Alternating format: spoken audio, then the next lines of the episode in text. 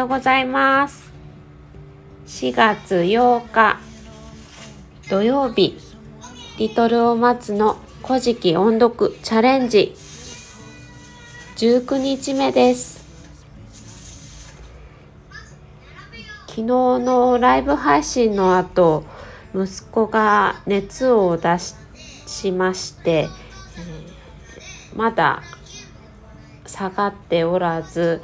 今朝は落ち着かない朝になってしまいそうだったので今日はライブ配信をやめて収録配信とさせていただきました。新しい生活が始まって息子も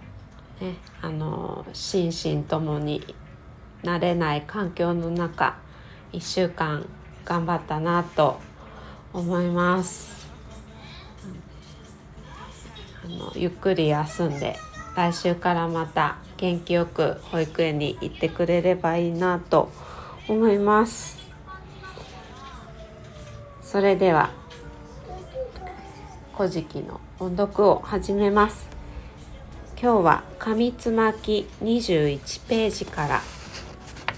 22ページの2行目まで音読します。ここにその意もいざなみの御事を愛見と思いて黄泉の国に追い聞きここに殿の戸差し戸よりいで迎えしときいざなぎの御事語らいのらのりたまいけらく美しきあがなにものみこと我と今しと作れる国いまだ作り終えず彼帰るべしとのりたまいき。ここにいざなみのみこと答えまおしけらく。悔しきかも早くこずて。あは世もつよもつえぐいしつしかれども美しきあがなせのみこといりきませるかし。こし彼帰らんと思うをしばらくよもつがみとあげつらわん。青青なみたまいそとまおしき角間をしてその殿のうちに帰り入りし間。糸久しくて、待ちかねたまいき。彼左の耳面にさせるゆつつまぐしの男柱一つ取りかけて一つびともして入りみたまいしときうじたかれころろきて頭には大いかずちあり胸にはほのいかずちあり腹には黒いかずちありほとにはさきいかずちあり左の手には若いかずちあり。右の手には土いかずちあり。左の足にはなりいかずちあり。右の足にはふしいかずちあり。合わせて矢柱のいかずち神なりありき。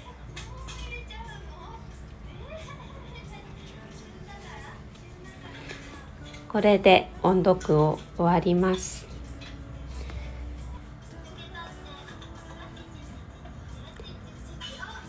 昨日は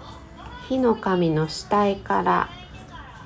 山の神々が生まれたお話をしました。そして今日はイザナミを失ったイザナギが悲しみにふけてそして死者の国に行けばイザナミに会えると考えて黄泉の国の扉の前まで来ました。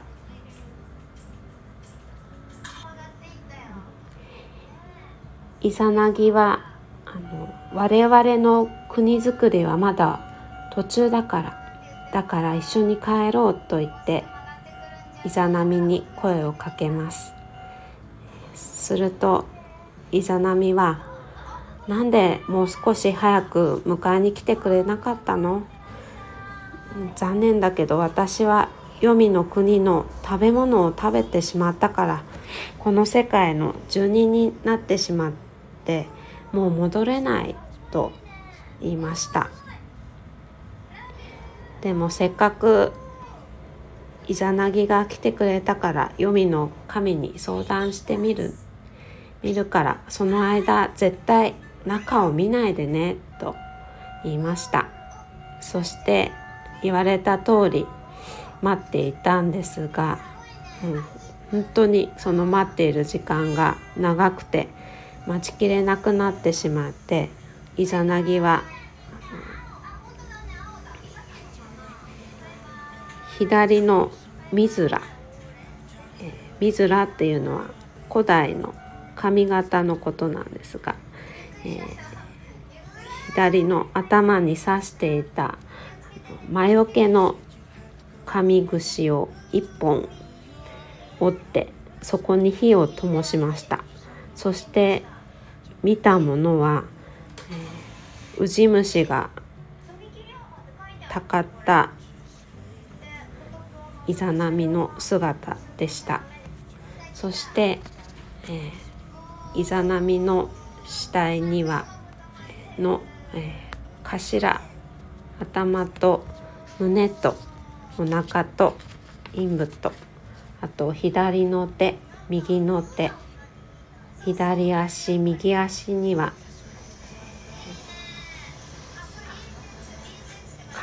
雷神が生まれていました。今日はそこでお話が終わりました。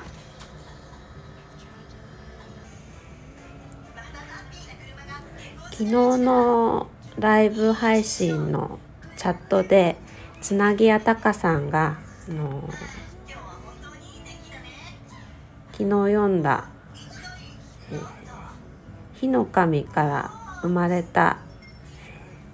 山の神々が生まれた話の話のページは父親の愛が描かれているんだよっていうふうに教えてくださいました。で私はこのページからは、うん、イザナギの愛は残念ながら感じ取ら取ることができなくってあの怒りしか怒りとか悲しみしか感じ取れなかったのであのタカさんのおっしゃってるその父親の愛っていうのはどういうものなのかなってすごく考えさせられました。で少し前にお松さんがこの紙つまきのテキストの空欄に空欄から何を感じ取るかが大切ってお話を確かされていたかと思うんですけれどもそのことも思い出して「うん、古事記」もそうですし普通の小説とかもそうだと思うんですけど書いていないその空欄が大事なんですよね。なんて言ったらいいのか言語化がうまくできないんだけどあのこの空欄のところっていうのは作者の大野安丸さんが何か。古事記を読む私たちにメッセージがあるのではないかというか何か考えてほしくて空欄があるんだなっていうのをお松さんがお話しされていて、うん、私はまだそこまでたどり着いていないんですよね。やっぱりこの序文は何回か読みましたけどこの本文っていうのが1日1ページずつしかまだ進んでなくてやっぱりこう何何日も何回も何年もかけて読んでいって初めて知るこの空欄の世界とあとお松さんやタカさんのようにこう物語に寄り添うように音読していくにはまだ私は。まだまだ時間が必要なんだなって昨日思いました。ちょっとうまく言語化ができなくて伝わってるかわからないですがそんなことを昨日考えました。はい。ということで、今日はこの辺で終わりたいと思います思います。今日はお天気が良くなりそうですね。皆さん素敵な休日をお過ごしください。そして体調には十分お気をつけて、えー、元気にお過ごしください。それではまた明日お会いしましょう。